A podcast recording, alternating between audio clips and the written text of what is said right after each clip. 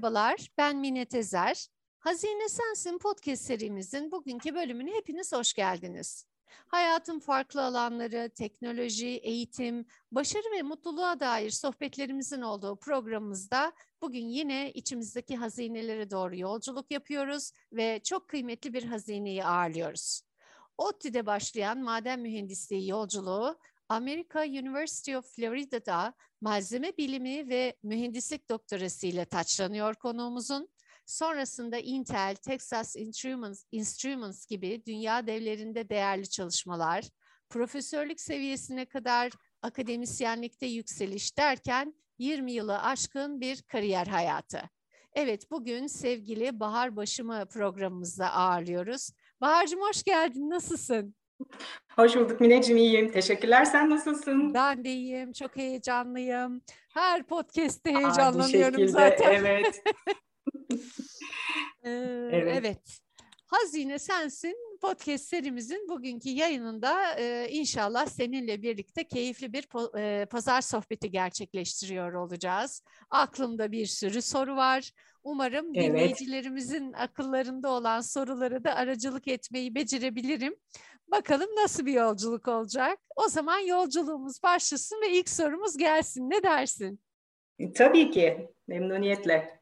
Efendim, sevgili Bahar'cığım sen bir mühendis, akademisyen, bir kadın girişimci, bir anne ve bir eşsin.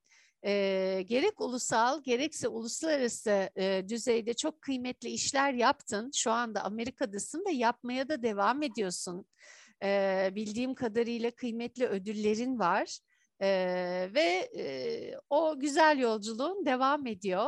Sen kendini bize nasıl anlatırsın? Hangi şapkaların, sorumlulukların var?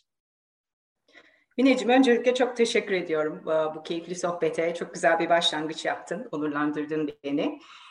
Ben kendimi aslında bu yolculukta bir yolcu olarak görüyorum. Gerçekten öyle tanımlıyorum. Bilmeyi, öğrenmeyi hedefleyen, sürekli araştıran, e, ve bu yolculuğu güzel geçirip amacına ulaşmasını sağlamaya çalışan biri olarak tanımlıyorum kendimi. E, şöyle bir ayrıcalığım var. E, biraz akademik ve endüstriyel e, tecrübem yani iç içe geçmiş durumda. İkisine birden emek verip karşılığını alabildiğim bir yolculuğum oldu. E, ve bu açıdan enteresan olduğunu düşünüyorum. Çünkü insanların e, akademiden endüstriye geçmesi normal ya da endüstriden akademiye geçmesi normal ama bu benim için gidişli gelişli birkaç e, seferdir olan bir şey. E, biraz da dediğim gibi yol e, bazen tıkanıyor işte akademisyenlikte e, bir noktaya geliyorsunuz artık e, endüstrideki gelişmeleri size açmamaya başlıyorlar. Böyle bir gizlilik politikası her zaman için var. O zaman diyorum ki daha çok öğrenmem lazım. Endüstri tarafına geçiyorum. Endüstri tarafında belirli bir noktaya geliyoruz. Diyorum ki bunun e, kökenini anlamam lazım. Biraz daha temel bilimine inip e, araştırmam lazım. İşte ondan sonra e, akademiye geçebiliyorum. Böyle keyifli bir e, yolculuk içerisindeyim diyeyim. Ama tabii bunların e, yanı sıra bir eş olmak, e, güzel e, bir kızım var gerçekten. Maşallah. Hani o bana verilmiş çok büyük bir lütuf o hayatta. Ondan sonra eşim herkese aynı şekilde. E, onlar benim için çok değerli ve onların e, bence hayatta yani bu yolculukta geri dönüşü en önemli olan e, kişiler veya yatırımlar şeklinde söyleyebilirim. Biraz da tabii girişimcilik tarafı var. O da e, meraktan kaynaklanıyor aslında biraz da e, cesaretten, e, hafif biraz delilikten diyeceğim. Çünkü hani her seferinde her girişim, her araştırma aslında birazcık hani e, değişik sorular sorabilmek, o sorunun peşinden koşabilmek, merak edebilmek. E, gerçekten out of the box dediğimiz yani birazcık hani bilinenin uygulananın dışında e, merak geliştirebilmek. Biraz da tabii bu merakı insanlara aktarabilmek ki e, işte hoca olmak, profesör olmak e, böyle bir e, şans getirdi bana.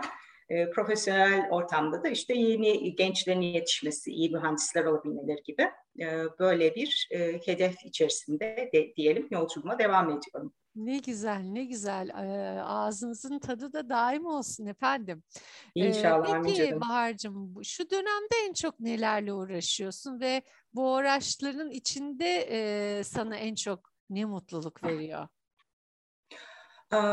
Asıl araştırma alanım nanoteknolojinin uygulamaları üzerine Mine. Yani şu anda yaptığım iş mikroelektronik malzemeler üzerine yine dünya çapında bir şirket için çalışıyorum. ve aslında bu e, data center'larının içerisindeki hard drive'larla dataları store etme yani e, kısmını biz e, flash disk drive'larla yapmaya çalışıyoruz. Bu şekilde aslında çok daha az enerji harcayan yani biliyorsunuz şu andaki olay bütün silikon maddesi e, data center haline e, döndü işte store ediyorlar dataları ama işte elektrik kesildiği zaman bu dataların kaybolmaması çok çok önemli. İşte e, daha az enerjiyle korunması çok çok önemli. Hani biz tabii e, bunu güncel hayatımızda çok kullanıyoruz. Herkes artık sosyal medyada orada burada filan ama acayip bir işte bir bulut dediğimiz şey aslında bir mekanizma. E, o mekanizma üzerine çalışıyorum. E, ama bunun ötesinde nanoteknoloji uygulamalarında işte tekstilden e, doğal gıda boyalarına kadar diyelim veya işte plastik malzemenin iyileştirilmesine kadar bir takım e, uygulamalar, araştırmalar, çalışmalar oldu. E, bunların hepsi çok o, keyifliydi çünkü ben her alana girdiğimde ya, evet biz sizin için bir şeyler yapabiliriz ama önce sizin alanınızı öğrenmem lazım. Hadi fabrikaya gidelim, gezelim, işte öğrenelim ne yapılabilir. Hani 40 yaşından sonra tekstil öğrenmişliğim, 45 yaşında işte turşu nasıl yapılır e, fabrikasını öğrenmişliğim var.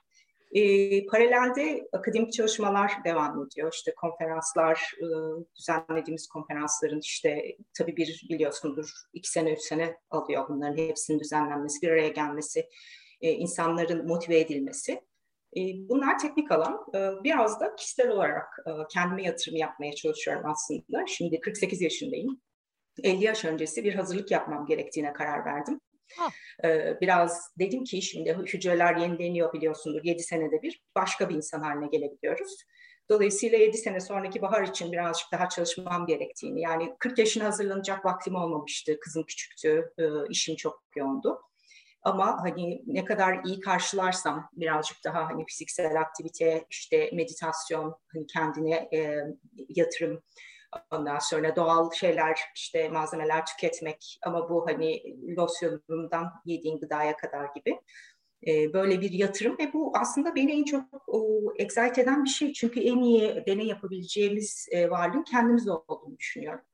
Ve bunun birebir şeyini görüyorsunuz. E, yani çıktılarını görmek çok çok gerçekten mümkün.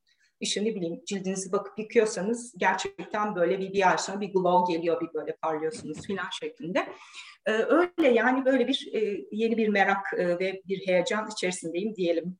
Ay ne güzel bayıldım. Bu dinleyicilerimizler dinleyicilerimiz de duysun efendim bunu.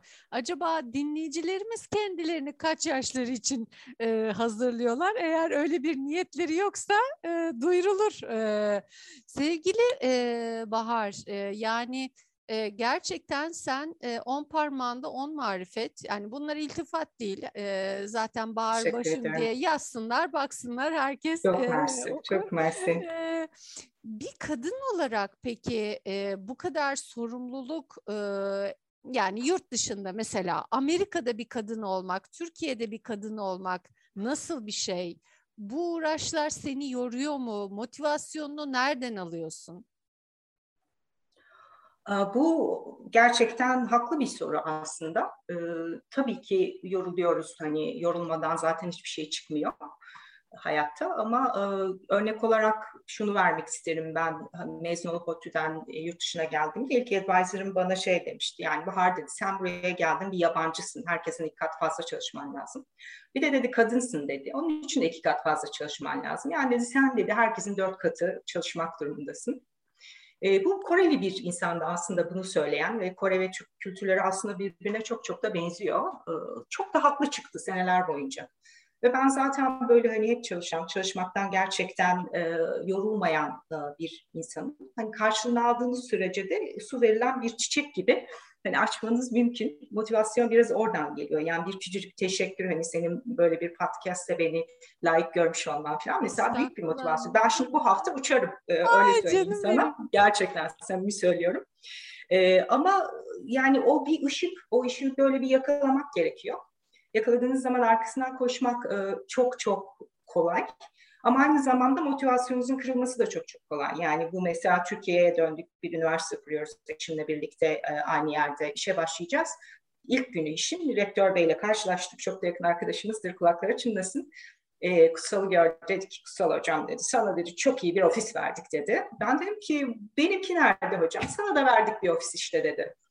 Ondan sonra şimdi bu insana sorduğunuz zaman bu insan aslında iki tane kızı olan e, çok böyle pırıl pırıl Türkiye'nin hani gurur duyduğu bir insan ve gerçekten bu bias'ının farkında değil. Galiba bunu söylemek istiyorum. Yani içerisinde e, bir erkek olarak işlenmiş bir e, bias var veya işte ne bileyim bir taraf tutma gibi bir şey var. Ondan sonra o bunu yaptığının farkında bile değil ama benim mesela o işe başlarken ilk gündeki motivasyonumu düşün. Yani ondan sonra tutunmaya çalışmak e, çok zor. Galiba bu birazcık e, zor bir şey ve bununla her yerde her zaman mücadele ediyoruz. Yoksa çalışmak değil. Yani çalışabilirsin, düşebilirsin, düştüğünde kalkabilirsin. Bunlar ayrı konular ama e, bu buna galiba birazcık e, dikkat etmek gerekiyor. Yani insanları motive etme yönünde e, bir e, tarafa doğru gitmesi ve eğitimin aslında bu görmediğimiz biaslarımız veya yönelimlerimizi e, biraz köreltmesi veya eğitmesi e, gerektiğini düşünüyorum.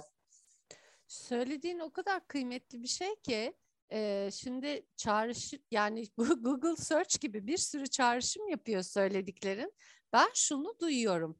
E, yani bu sadece Türkiye'nin ya da Türk toplumunun meselesi değil. Sonuçta evet hani advisor'ın e, danışman kişi başka bir ülkeden olabilir ama Amerika'dasınız ikiniz de ve Amerika'da birlikte çalışıyorsunuz.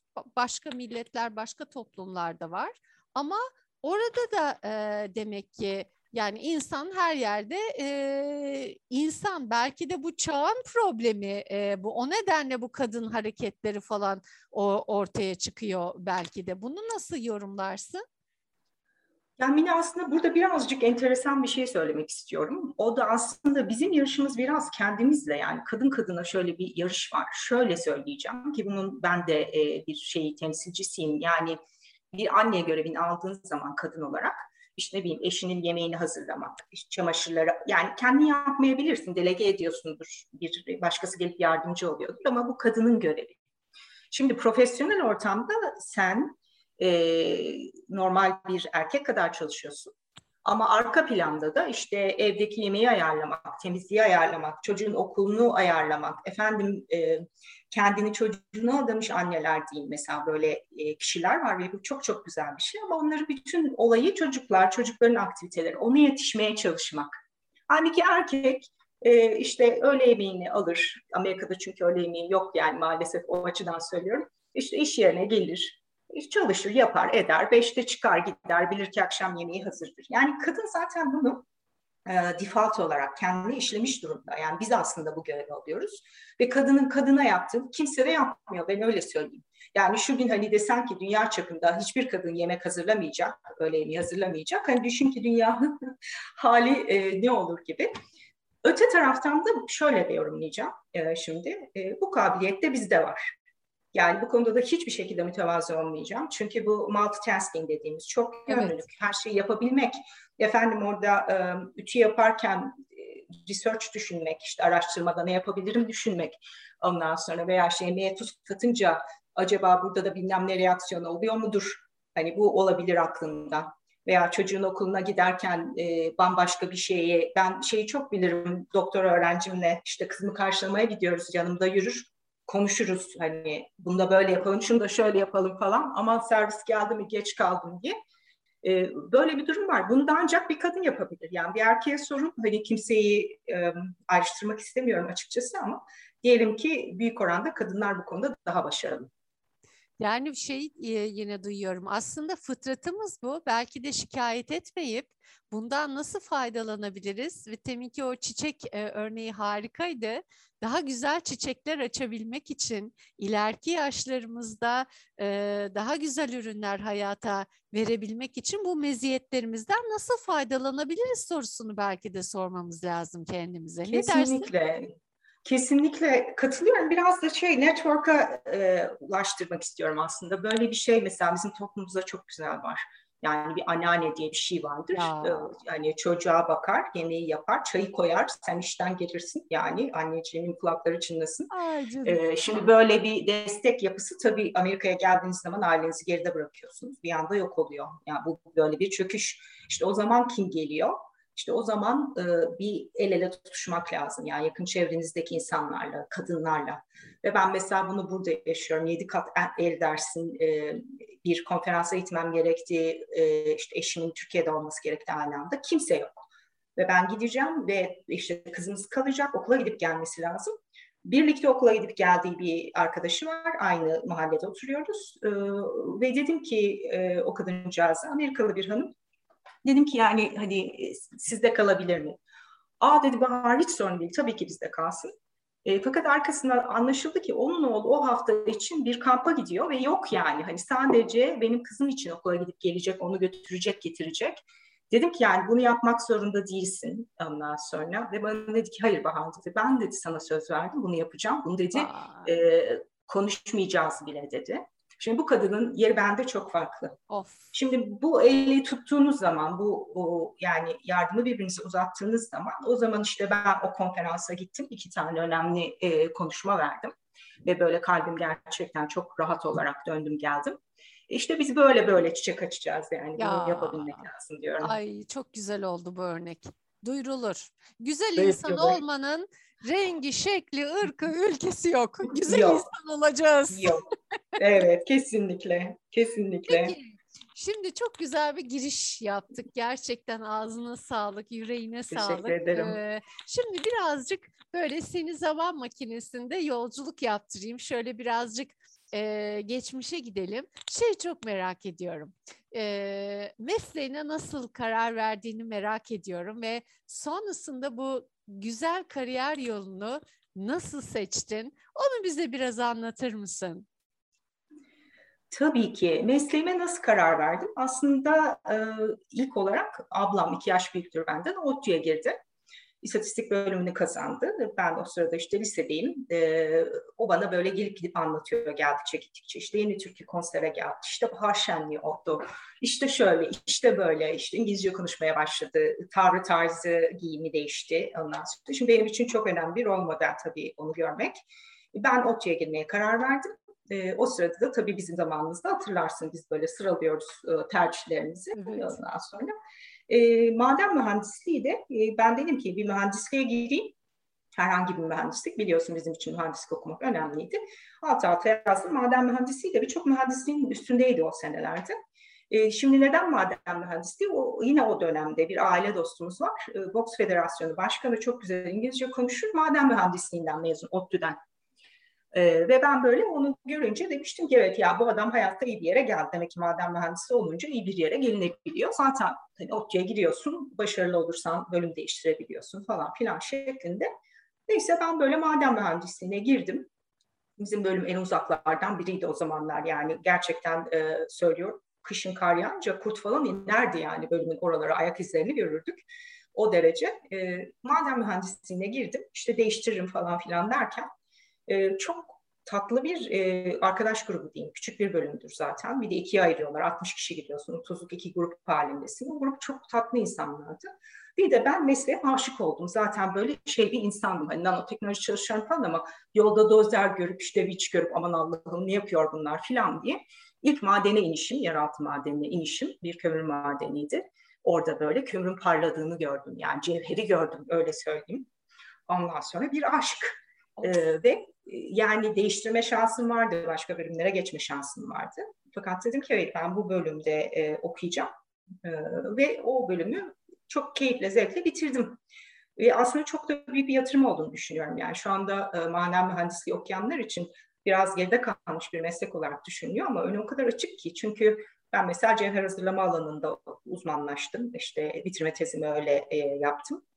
Ve onun üzerine bir gün bir hocam e, ofisine çağırdı ki Bahar Amerika'ya gitmeyi düşünür müsün? İşte aylardan herhalde e, Ağustos filan yani başvurular geçmiş, her şey bitmiş. Dedi ki orada bir hoca var Virginia Tech'te tanıdığım ve dedi onun e, bir e, şeyden Enerji Bakanlığı'ndan proje almış, öğrenci arıyor. Düşünür müsün? Ben dedim ki neden olmasın? Ama yani ne bir düzgün e-mail adresim var, ne bir hani iletişimim var. O zaman Bilkent'te asistan olan bir arkadaşım vardı. Sonra onun aracılığıyla bana işte e, ilk gelen vizem bir çalışma vizesi. Ben oraya bir araştırmacı olarak gittim. Bir dönem araştırmacı olarak e, çalıştım projede. İkinci döneminde e, sonra öğrenci oldum. İşte bir buçuk sene içerisinde falan şeyi bitirdim. E, master derecemi aldım. Fakat dedim ki bunun vizyonunu açabilirim. maden mühendisliğinden malzemeye geçebilirim. Zaten ortak e, araştırmam yine e, maden mühendisliği gibi bir cihazlama üzerine olabilir. O dönem zaten hocam yaptığım projeyi gizli tutmaya karar verdi. İşte patentine başvurdu. E, benim projemi 5 e, sene falan bir e, tezimi yayınlamamaya karar verdi. Biraz aslında tesadüfler o açıdan bu kadar detaya giriyorum. Onun üzerine e, başka yerlere başvurmaya başladım ben doktora için. E, işte eşimle birlikte University of Florida'dan e, kabul aldık. University of Florida'daki hocam yine bir maden mühendisliği geçmişi var. Malzeme mühendisliğinde çalışıyor. Fakat en azından benim e, geçmişimin oraya uyarlanabileceğini biliyor. Ve orada bana dedi ki sen dedi işte e, bu chemical mechanical planarization diyoruz işte e, kimyasal ve mekanik düzenleme prosesi diye ben Türkçe'ye çevirme kısmeti bana düştü o işi e, Türkiye'de hani ilk yapan olarak. E, o konuda çalışmaya başladım. E, bir işte üç buçuk dört sene içerisinde doktoram aldım o konuda. E, ve ondan sonra 2002 dönemi tam Amerika'nın böyle kriz dönemi. İşte görüşmeler yaptım e, birkaç şirketle ve dediler ki hani şu anda biz krizdeyiz. Hani seni alamayacağız. E, sonra işte başka bir yerde, bir Georgia'da bir işe başladım maden üzerine. İşte madenin bu dediğim prosesle birleştirilmesi gibi. E, ve o işe başladığım ilk gün o Intel'deki o zamanki manager'ım aradı ve dedi ki Bahar biz senin için hani e, exceptional hire dedikleri yani özel bir e, işe alma prosesi geliştireceğiz. E tabii o zaman vize lazım. Çalışma vizesi lazım, green card lazım. Daha o proseslerden geçeceğiz şeklinde e, ben de onlara o zaman dedim ki yani biraz bekleyin ben burada yeni başladım hani bu insanlara çok iyi falan. Fakat bir altı ay içerisinde falan internet cazibesine dayanamayarak e, Georgia'dan Kaliforniya geçmişliğim var. Sonrası biraz daha akışkan. Onlar o fabi kapadılar Kaliforniya'daki Texas'a geçtim. Ondan sonra bir Türkiye maceramız oldu. O, geri döndük. Sonra biraz daha akademisyenlik. Şimdi yine mikroelektronik üzerine çalışmaya devam. Biraz tesadüfler biraz hevesler, biraz işte oradaki e, kariyer alanındaki girişim aslında. E, böyle bir yolculuk. Necim. Ama ne güzel, ne güzel. Şimdi yine zaman makinesinde yolculuğa devam ediyoruz Bahar'cığım. Ee, yani baktığım zaman e, sen de çok kıymetli, başarılı, çok mütevazi davranıyorsun. Yani birincilikle bölümünü bitirmiş bir hanımefendi olarak da fazla mütevazi olmayın. Gerçek sınırlar hesabı. Ee, gerçi şaka bir tarafa takılıyorum ben senin e, nasıl diyeyim güzel gönlüne sığınarak. E, yani Şimdi buradan baktığında ve senin kariyer yolculuğuna baktığında böyle kararlı, yani tesadüf diyorsun ama kararlı, ne istediğini bilen, sonra da onun arkasında duran bir intiba uyandırıyorsun. Peki mesela şimdi 9'lu, 10'lu, 15'li yaşlarına böyle bir geri gittiğimizde o zaman böyle hayaller kurar mıydın 10 yıl, 20 yıl sonrası için? Tabii, tabii mutlaka. Peki e, o hayallere baktığın zaman e, bir mühendis, bir akademisyen, bir girişimci olarak bugün başardıklarınla e, evet hayallerime ulaştım hatta onları aştım mı diyorsun? Ne diyorsun? Aa, güzel bir soru bu. Yani 9 yaşına gidip o zamanki hayallerime baktığımda evet onların çok ötesindeyim yine. Yani Allah'a çok şükür diyelim. Ee, enteresan şekilde orada hayal edebileceklerimin çok ötesindeyim. Çünkü hayal edebilmeniz için biraz bilebilmeniz lazım. Yani bizler böyle işte doktora nedir, nasıl yapılır falan bilmeden hani bu yola girmiş, adım adım öğrenmiş, e, aşmış insanlarız. İşte ben hala daha şanslı ve tesadüflerin de yer aldığını düşünüyorum. İyisiyle kötüsüyle çok böyle virajlar oldu çünkü e, farklı yollar seçilmek durumunda kalındı. Ama e, yani bunun sonucunda hayallerimin hayallerime ulaştığını düşünüyorum ama bu 10 yaş için e, söz konusu. Yani şu andaki hayallerimin çok gerisindeyim. Zaten biraz da motivasyon buradan geliyor. Yani hani şu anda düşündüklerim, yapmak istediklerim, e, yapıp yapamayacağımı bilmediklerim. Ama işte öyle bir noktaya geliyorsun ki evet bazıları ulaşılır oluyor. O, o adımları atıyorsun, o tarafa doğru gidebiliyorsun. Tabii bu biraz da her ne kadar e, başarılı olduysak da kabiliyetimizin olduğu yönde başarılı olmak biraz daha kolay sanıyorum. Yani o böyle bir tarafa doğru akıyor insan. E, o akışı yakaladığın zaman da gerçekten keyifli ve güzel oluyor. Hayallerin ötesine geçmek de mümkün oluyor. Ama e, gerçek şu ki şu andaki hayallerimin çok gerisindeyim. Öyle söyleyeyim sana. Ama öyle işte bu demek ki. Yani başarı başarı çek ata ata çek ata ata gidiyorsun. Ee, teknoloji gelişiyor, hayat gelişiyor, ee, öğrenme açlığı onu da duyuyorum. Sen e, evet. yani e, hem uygulama tarafın var, yani pratisyenlik tarafın var, hem akademisyenlik tarafın var. Tabii bu sefer Derya Deniz yani yetmiyordu. Doğru. Peki Bahar'cığım e, şimdi dinleyicilerimize burada bir anti parantez açmak istiyorum. E, nasıl Bahar'cığım diye e, hitap ediyorum diye. Sevgili e, Bahar e, benim çok e, kıymetli İTÜ İşletme Mühendisliğinden sınıf arkadaşım, kardeşim, e, arkadaşım sevgili Kutsal'ın eşi Kutsal Doğan'ı biliyorsunuz. Yani dinleyicilerim biliyorlardır diye tahmin ediyorum. Çünkü onunla da kıymetli bir Hazine Sensin podcast'i e, yaptık. Şimdi de sevgili Bahar'la ne şanslıyım ki e, eşiyle de yapmak Sağ kısmet olun. oldu. Ne şanslı Doğa sevgili kızınıza böyle anne baba e, güzel anılar hediye e, ediyorsunuz. Peki şimdi e, böyle iyi güzel hoş konuşuyoruz ama e, ben şunu da merak ediyorum Bahar. E, bunca yıllık e, bir deneyim, bir hayat hikayesi, bir başarı e, öyküsünü e, konuşuyoruz bugün. Peki bunların özünde e, hayata nasıl bakıyorsun? Hayatta işin özünde nelerin peşinden e, koşuyorsun? Hayattaki asıl değerlerin ne ki sen bugün böyle başarılı bir insansın? Aa, Mineciğim, ya öncelikle sanırım e, saygı, sevgi ve yani aile çok çok önemli. Kökünde bu olması lazım. E, seni motive eden insanlar olması lazım. Yani ben eşim açısından da gerçekten şanslıyım. E, hani bu her zaman pozitiflikle olmuyor. Çok o, tartıştığımız, birbirimize karşı olduğumuz o, yönlerimiz de var. Bence bu da biraz motivasyonun parçası. E, ve e, bunun hani temelde bu olduğu sürece e, gelişebilmenin de mümkün olduğunu düşünüyorum. Çünkü hani bir insana zaten sürekli evet e, sen haklısın, sen doğrusun demek de doğru değil. E, öte yandan e, hayat boyunca şunu öğrendim yani insanlar e, bir şey yapıyorsa bunu iki sebeple yapıyor. İşte ya sevgiden yapıyor ya korkudan yapıyor. Benim motivasyonum insanları bunu sevgiyle yaptırmak. Eğer severlerse ve sahip çıkarlarsa zaten yapabileceklerinin iki katını, üç katını yaptıklarını görüyorsunuz. Ee, ve bunu yaparken işte şey yapmak, saygı çerçevesini koruyabilmek ondan sonra. Ama bir de tabii eklemek istediğim önemli bir konu da insanları da kaldırabileceğin ötesinde iyilik yapmamak. Yani bu hatayı çok yaptım ben ondan sonra ve e, bu konuda bazı çerçevelerin artık zorlanmaya başladığını görüyorsun. Çünkü hani sen böyle verdikçe alıyor, verdikçe alıyor. Bu çocuk için de böyle. E, ve bir yerden sonra kendine ve sana zarar verebiliyor yani bu. Dolayısıyla hani bırakırlar ya kuş uçar ondan sonra anne böyle bir yuvadan ittirir. Hani bu şey için de doğru, çocuk için de doğru. İşte bu doktor öğrencisi için de doğru. Yani bir noktada böyle ittirmek lazım, uçabilmesi lazım. Ee, ve bunun o, takdirinde olması lazım sanırım. Ee, bu temelde bu var. Çünkü vermek üzerine bir yapımız var. Verince mutlu oluyoruz. Paylaşınca mutlu oluyoruz.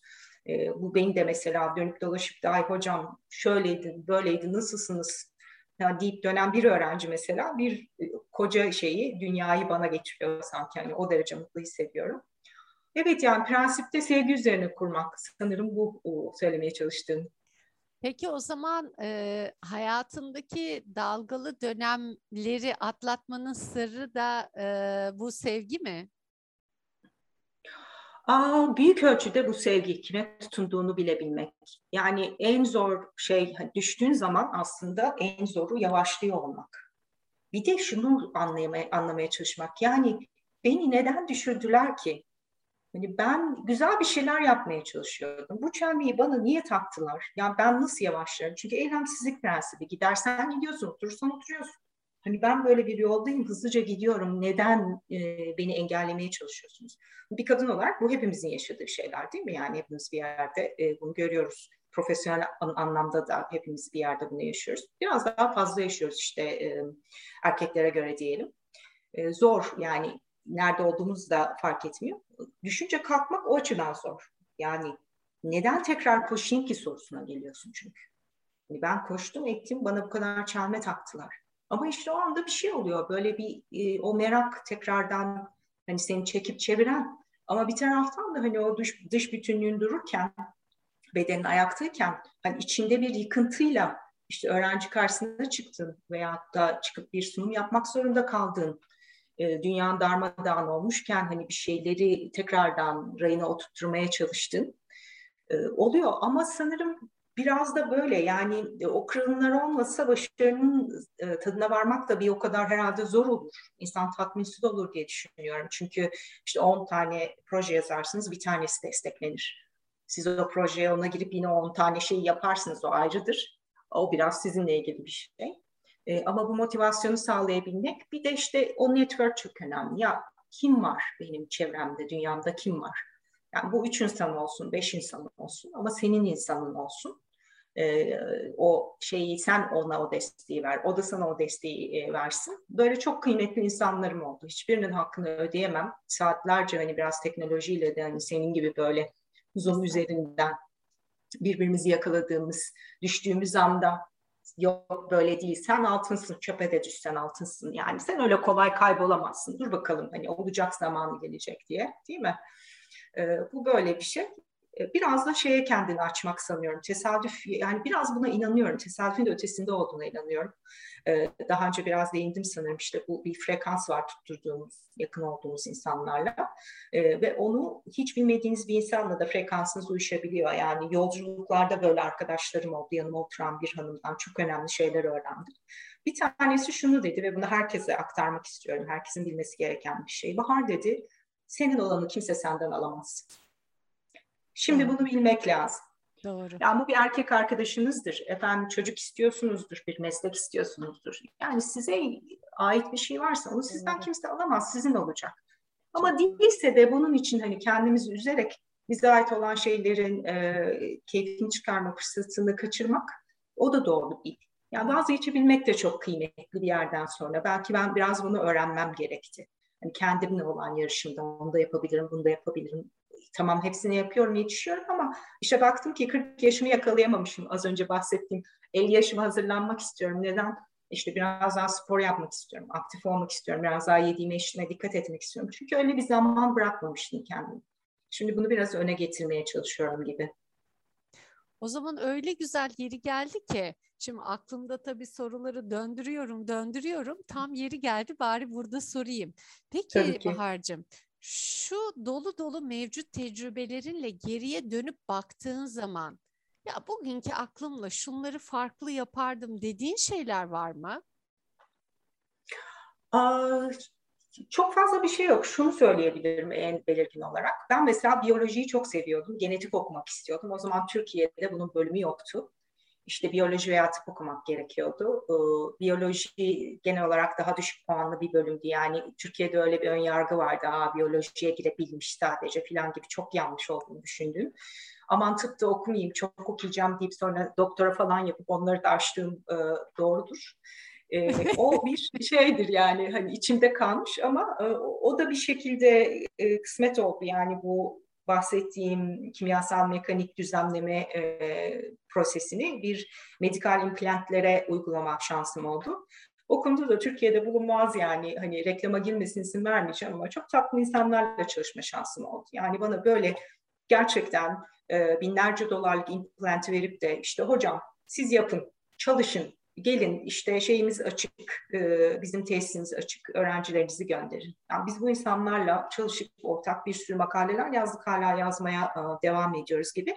Yani bir yerden buldum. O da yine bir tesadüf. E, İTÜ'de master'a kabul almış fakat kalacak yeri dahi olmayan ve stipend yani belirli bir um, maaş bağlanmamış bir öğrenci geldi bir gün. Dedi ki hocam yani ben sizinle çalışayım bana dedi yurtta bir yer ayarlarsınız. Hani barınacak bir yer verin şeklinde. Dedim gel hani o zaman proje çok fazla bir projem yok. Bak dedim şu kadar para verebilirim ama yurt veririm, yemek veririm. Hani böyle bir olanağım var. O öğrenci benimle herhalde bir 6 ay kaldı. Beni bu projeye başlatan da odur. Yani onun misyonu oydu sanırım. Sonra çalışması gerektiğine karar verdi. Ailesine bakması gerekiyordu. İş buldu ve gitti. Ama o bana o şeyi başlattırdı. Yani benim aklımda bir fikir vardı. Ben ondan böyle hani e, öğrenerek öğrenerek ona öyle bir başlayabildim. Biraz işte bu akış yani bir yerden sonra içinizdekine doğru yöneliyorsunuz. Umarım tekrar o alanlarda yürümek kısmet olacak istediğim şeylerden biri. İnşallah, inşallah. İnşallah. Peki Bahar'cığım, şimdi hem e, kadın bir mühendis hem de bir akademisyen olarak özellikle de teknoloji alanında uluslararası arenada var olmak, büyümek, hedefler koymak nasıl bir deneyim? Yani artık şey gibi Birleşmiş Milletler gibi her yerden, herkesle, her farklı kültürle çalışma durumları oluyor. Bu nasıl bir şey? Aslında çok keyifli bir şey. Alanında tanınmak ve bilinmek. Son düzenlediğimiz toplantıda işte bu benim branşımla ilgili işte son 10-12 senedir o şeyin toplantının organizasyonunu yapan kişilerden biriyim. Sağ olsun beni ilk bu konuya dahil eden arkadaşım dedi ki işte Bahar da dedi bu konunun e, kraliçesi falan şeklinde. Çok tatlı bir insandır, Ganalıdır kendisi. E, priest olması işte rahip olması gerekirken bilim insanı olmuş falan gibi böyle. Ee, şimdi bu hayat tecrübelerini bir araya getirmek, e, bilinen bir insan olmak, bir şeyleri kurabilmek ve bunu belirli bir noktaya getirebilmek. Yani bu işte hayat amacını arama yolunda galiba e, gittiğimiz bir şey, seçtiğimiz bir e, direction. Bir taraftan büyük bir sorumluluk. Çünkü hani onca insanın karşısına çıkmak, özellikle hani böyle ilk sunum yaptığınız zamanki heyecan vardır. Aman bir kalbiniz atar. Ama o heyecan ilk sınıfa girdiğiniz, her ilk ders verdiğinizde de vardır veya işte bir grubun karşısına ilk çıktığınızda da vardır ve olması gereken bir şeydir. Yoksa heyecansız olmaz. O heyecan biraz böyle sese yansıyacak ki hani ondan sonra açılasınız. Ee, kendini bulduğum zaman sanırım e, bu arenada bir şekilde. E, ben mesela şöyle e, açacağım bunu. Ben kendi sesimi duymaktan nefret ederdim. Aa. Hala daha çok sevmem. Yani elektronik ortamda hani recording yaparsın sonra dinlersin ya mesela ben bunu hiç sevmem. Sonra fark ettim ki bu aslında e, kendine güvenle ilgili bir şey. Yani kendime güvenli çıktığı zaman sesim daha kabul edilebilir olduğunu düşünüyorum. e, ve o böyle zaman içerisinde e, sen de ışımaya başlıyor. Yani hani o noktaya geldiğin zaman zaten bunu ulaştırabiliyorsun. E, hiç kolay bir şey değil bilinmek, tanınmak. Ama bu bir şekilde döndüğü zaman işte bak senin yaptığın araştırmanın sonucu veya şimdi işte seneler sonra tekrar e, endüstriye döndüğüm zaman bakıyorum benim tezimden bir takım şeyler uygulamaya konmuş, kullanılıyor. Hani keşke bunlar daha çok olsa. Çünkü biz bunları niye yaptık yani? Bunun için yaptık. E, bu, bu güzel bir şey. Kolay değil taşıması. E, çünkü şu da var yani iyi bir yerde olmanız lazım. Herkese açık olmanız lazım. E, bir takım işte ne bileyim e, politik nedenlerle veya işte sosyal nedenlerle e, bloklanmamanız lazım. O zaman da işte mobil olabilmek çok çok önemli. Bu da çok kolay bir şey değil. İşte bir değerseniz işte o altınsanız gelip bir şekilde sizi buluyorlar. E, sanırım e, onu onu taşıyabilmek yani o hani o simyadan geçip de hani evet o altınlığınızı koruyabilmek bence önemli. Çünkü aşınıp gidebiliyorsunuz da aynı zamanda. Peki tam bu noktada gençlere ve hem yaş tecrübe olarak yılın başında olanlara ne söylemek istersin Bahar'cığım?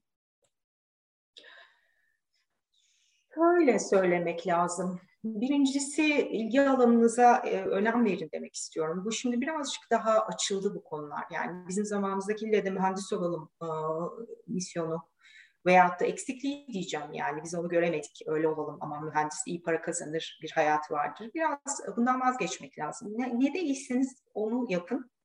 Ee, ne yaptığınız değil nasıl yaptığınız önemli. Yani iyi yaptığınız sürece her alanda e, katkıda bulunmak gerçekten mümkün.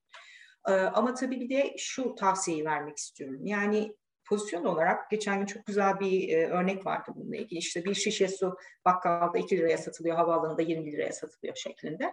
E şimdi sen kendini bakkala mı koymak istiyorsun, havaalanına mı koymak istiyorsun? Yani havaalanına da herkes giremiyor tabii ki. Yani bunun belirli bir şey var, metrikleri var. İşte bu metrikleri e, geçip kendilerini olabilecekleri en iyi yere doğru o, yönlendirmeleri lazım. Ama tabii bu hani kişisel olarak yurt dışına çıkmaktır, yurt içinde kalmaktır. Hiç önemli değil. Ya vermeye devam etmek, çalışmaya devam etmek lazım. Çünkü bir şekilde Yani gerçekten evren enteresan bir şey. Böyle verdiğiniz şeyler dönüp dolaşıp sizi buluyor. İyisi de kötüsü de yani biraz orada da dikkatli olmak lazım. Yani ne ekersen onu biçersin diyorsun. Aynen, evet kesinlikle. Peki Bahar'cığım, şimdi e, daha geniş bir perspektiften böyle baktığın zaman yani teknolojik gelişmelere de müteşebbis ruh ve girişimciliğe de baktığın zaman neler görüyorsun? Yani hem e, şimdi çok kıymetli bir şey bu. Hem Türkiye'den hem Amerika'dan baktığında hem de şu son 10-15'lik e, 10-15 yıllık e, zaman perspektifinde baktığında neler söylersin? Biraz burada aslında bir ikilem yani bilim bilim içindir, bilim insan içindir ikilemi sanırım. Çıkılmaz bir soru diye görüyorum ben bunu. Çünkü şu an için ortadaki işte hani girişimci olalım, aman her şeyi yapalım, birçok insanın yatırım alalım, işte iyi bir şirket kuralım, çok para kazanalım falan. Tabii bu, bu denklem bu şekilde yürümüyor açıkçası. Yani girişimciliğin tanımı bence çok o, dillere düşerek yani seviyesinin altında bir yere geldi.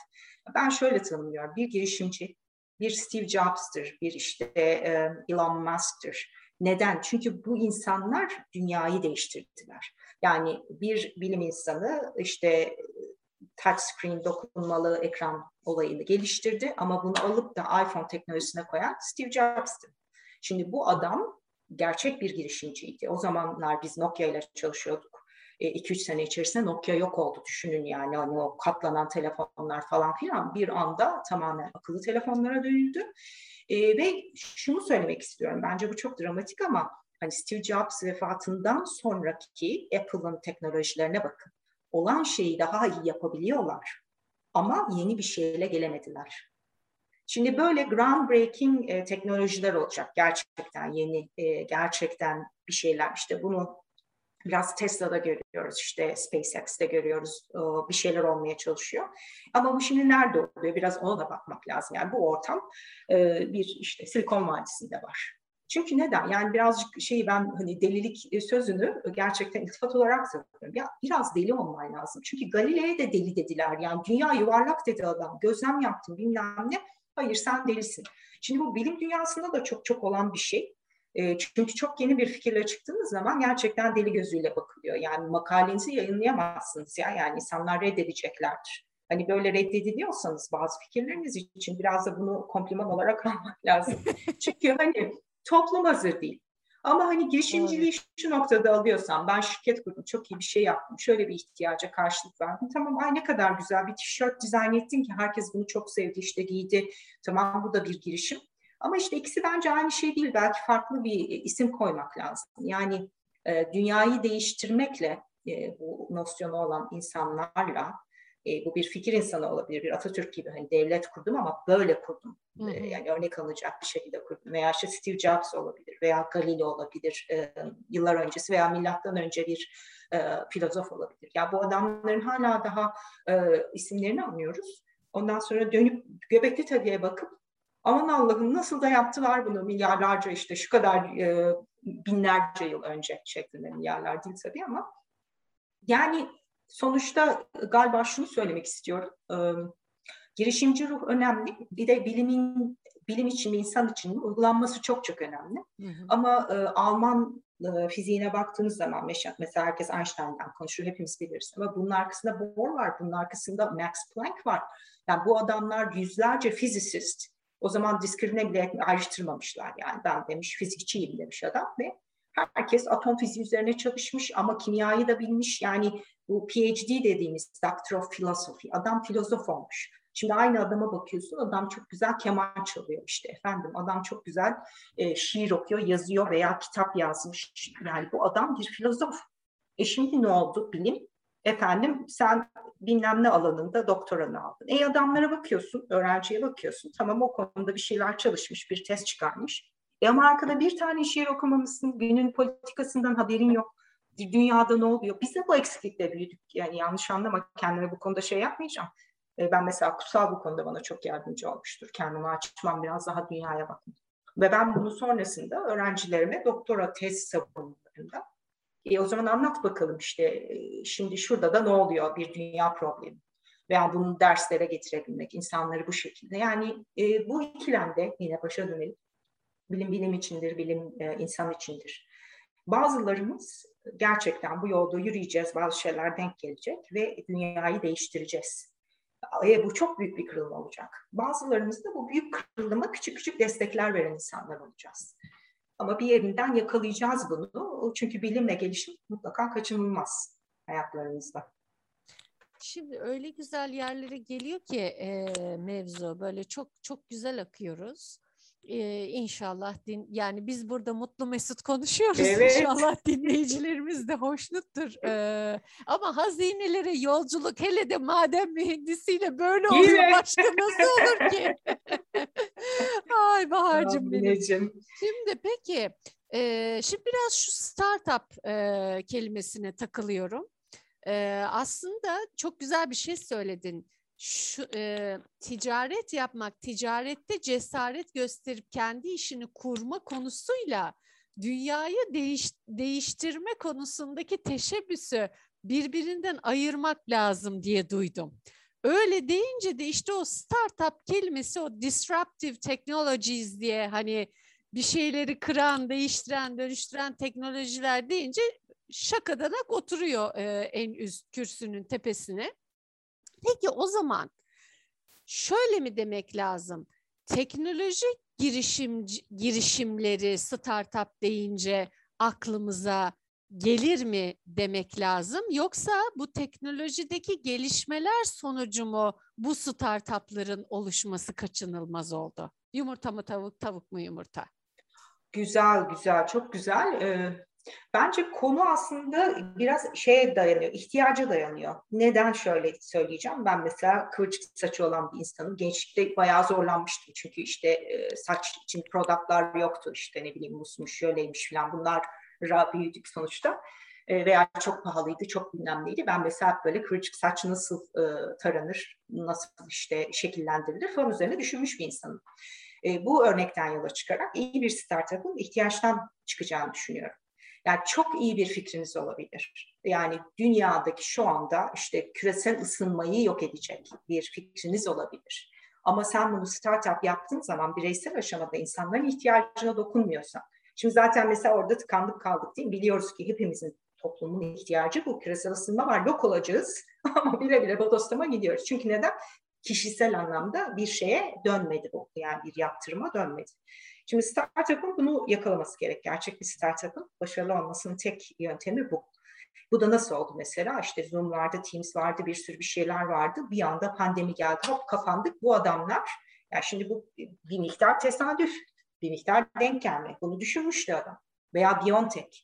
Aşıyı geliştirmiş adamlar 20 senedir, 30 senedir çalışıyorlar, teknolojisi var. Bir anda denk geldi. Şimdi adamların önü açıldı bu girişimde kansere de inşallah hani e, çözüm üretecekler. E, bu yani startupta e, herkes başarılı olmuyor ama böyle bir nosyon var. Yani parası olan bir takım insanlar var, böyle söyleyeyim.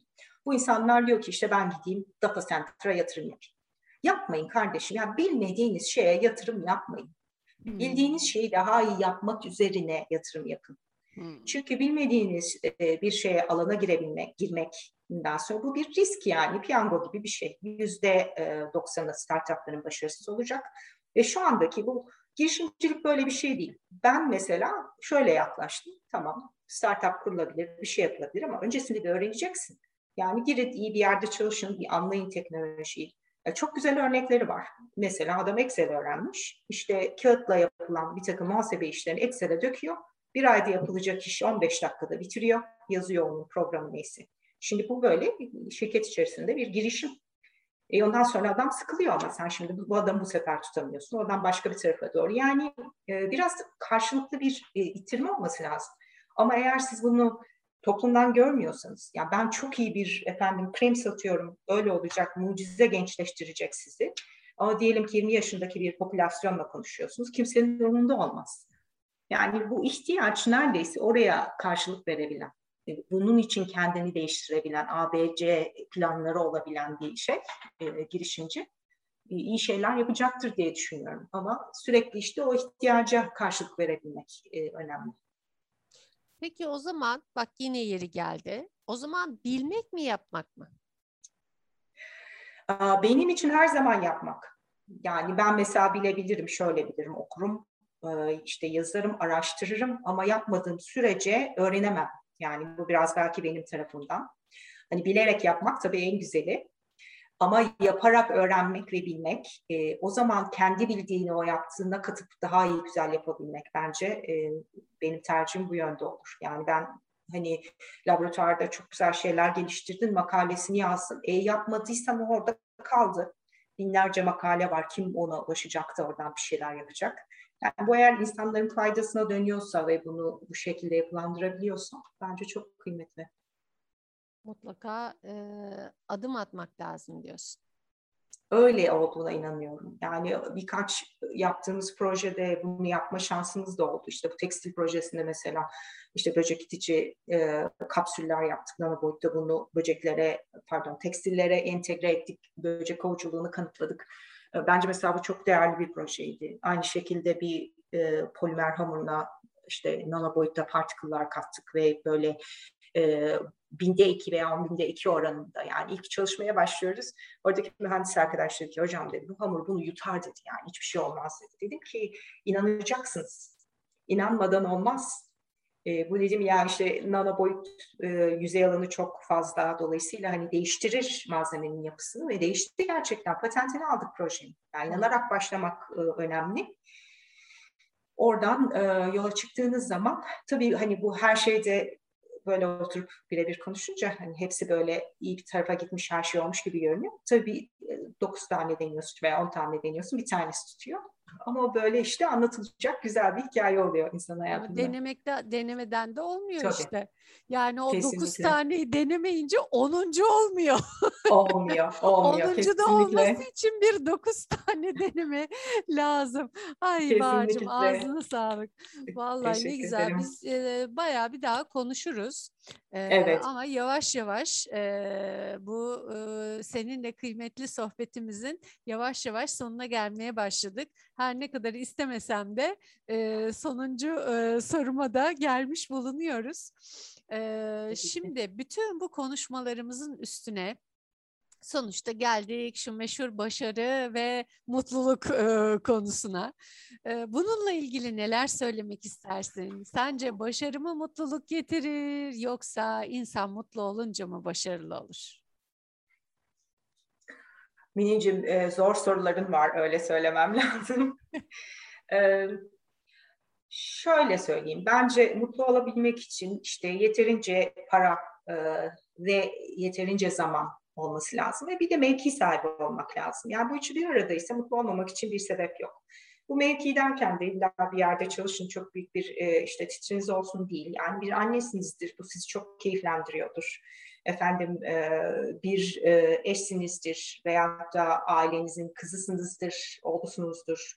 E, ama bu sizi tatmin eden bir uğraştır. Sanırım bunu söylemek istiyorum hayatta. Yani hayatta e, işe yaradığınızı hissettiğiniz zaman mutlu oluyorsunuz. E, ve bence mutlu olduğunuz zaman da bunun e, ötesinde başarılı oluyorsunuz. Ama şunu çok yapıyoruz, ben de yapıyorum ara ara. Yani mutlu muyum acaba? Yani mutluluğunuzu sorguluyorsanız bilin ki mutlu değilsiniz. Yani o böyle sorgulanmayan bir şey. Ama şu çok önemli, bakın bunu unutmamak lazım. Yani e, sadece para değil, çok paranız olabilir ama hiçbir iş yapmıyorsunuz. O insanlar mutlu olamaz o şeyi işte parayı pulu e, bir şekilde transfer edebilmek. Yani insanlara aktardığınız zaman hani böyle çocuklara şeker vermek gibi. Onların o mutluluğuyla, gözlerindeki ışıltıyla gerçekten insan e, kendini faydalı hissettiğinde. Ve mesela ben işte ailem, annem, babam belirli yaşa geldi. Ben mesela annemi görebiliyorum. Onların çevresinde bambaşka bir insan. O kadar ha. daha böyle gençleşiyor, ışıyor kadıncağız. Çünkü hani onlara faydalı olduğunu düşünüyor. E, bence en büyük çelişki burada. Yoksa Hani mutluluk mu başarı getirir, başarı mı mutluluk getirir? Her ikisi de doğru, her ikisi de yanlış aynı zamanda. E, biraz sanırım e, bu hani çok yönlü bir şey. Hani bir şey olarak da mutlu olabilirsiniz. Dediğim gibi anne olarak da mutlu olabilirsiniz. Ya da Nobel ödüllü bir araştırmacı olarak da mutlu olabilirsiniz. Ama hani bu noktaya nasıl geldiniz, ne hissettiniz, e, zamanınızı nasıl kullandınız? Çünkü öyle böyle e, zaman geçiyor. Belki de en kıymetli hazinemiz bu. E, ama o zaman içine ne kadar çok şey sokabilirsek, ben şimdi onu zamanı stretch etmek diyorum. O şekilde kendimle yarışıyorum mesela. Yani 10 dakikam varsa 10 dakikada ne kadar çok iş yaparsam o zaman sanki daha böyle kıymetli geçmiş gibi. Yani bu bunu yakalayabildiğimiz zaman bence mutluluğu, bunun ötesinde de hani başarıyı yani o kendi içimizde olan bir şey. Yani ben şu şu şu insana bugün faydalı oldum, şöyle bir şey yaptım. İşte en büyük mutluluk sanırım o. Verimlilik diye duydum, bir de üretkenlik diye duydum söylediklerinden. Yani bir şey üretmek hele de o ürettiğin, ortaya koyduğun şey maddi ya da manevi. Güzel bir söz de üretkenlik. Değil mi? Evet, Güzel kesinlikle. bir söz o ağızdan çıkan, insanın içinden Kesinlikle. çıkan. Onun için maddi ya da manevi dedim. Ee, ama bir birine değsin diyorsun, birine dokunsun, birinin hayatında çiçekler açtırsın, bir dönüşüm gerçekleştirsin diyorsun Bahar'cığım, değil mi? Doğru anlıyorum. Kesinlikle. Çok e, doğru. Bir de e, anmadan edemeyeceğim Mimar Sinan'ın çok önemli bir e, sözü vardır. Der ki 60 yaşından önce yaptıklarım çıraklık eserlerimdir. Şimdi hadi biz aman 60'ıma geleyim emekli olayım falan diyoruz ya o değil işte. Yani adam 60 yaşına kadar e, biriktirmiş. Zaten hani çok bilinen eserleri falan bunları saymak değil ama bir işte Mihrimah Sultan o aşkla yaptığı o cami, o eser yani bir köprü, bir şudur budur. Çünkü hani böyle diyorum ya biriktirip biriktirip biriktirip hani bir noktaya getirmek. Hani Allah ömür verirse inşallah hani bunları da görmek nasip olsun. İnşallah. Ama işte başarı o. Hani sen sürünüp gideceksin. Arkandan senin frekansınla e, salınım yapan insanlar kalacak. Bir enerji kalacak. Sanırım başarı o. Ay canım benim ağzına sağlık ne kadar e, ne kadar güzel oldu e, Bahar'cığım. Gerçekten hani e, ben hep işte içinizdeki hazinelere yolculuk, hazine, hazine bu kelimeyi çok e, seviyorum. Bir şekilde ağzıma pelesenk olmuş. Ama hiç bugüne kadar bir maden mühendisiyle madencilik yapıp da böyle bir hazine e, nasıl diyeyim hazine yolculuğu yapmamıştım. Ee, bunu bize yaptırdığın için çok teşekkür ediyorum. Gerçekten kıymetli bir hazinesin. Hem ülkemiz için çok gurur verici seni tanıyor olmak, bu bu toprakların yetiştirdiği bir e, kıymetli insan olmak. Hele bir de bunu uluslararası e, arenada, Amerika'da gerçekleştiriyor olmak daha bir başka kıymetli. Ee, çok teşekkürler. Davetimi kabul edip de bu programa katıldığın için çok teşekkür ediyorum. Mineciğim ben teşekkür ediyorum davet ettiğin için. Gerçekten çok keyifli bir sohbet oldu. Yine inşallah nicelerinde bir arada olalım. İnşallah, inşallah. Efendim, Bir Hazine Sensin podcast serimizin daha sonuna geldik istemesek de. Zaman gerçekten su gibi akıyor ve bir sürü şey konuşuverdik. Daha da konuşacağımız çok şey var ama şimdilik müsaadenizle sohbetimizi sonlandırıyoruz. Daha sonraki Hazine Sensin podcast sohbetlerimizde görüşünceye kadar sağlıkla kalın, takipte kalın. Hoşçakalın.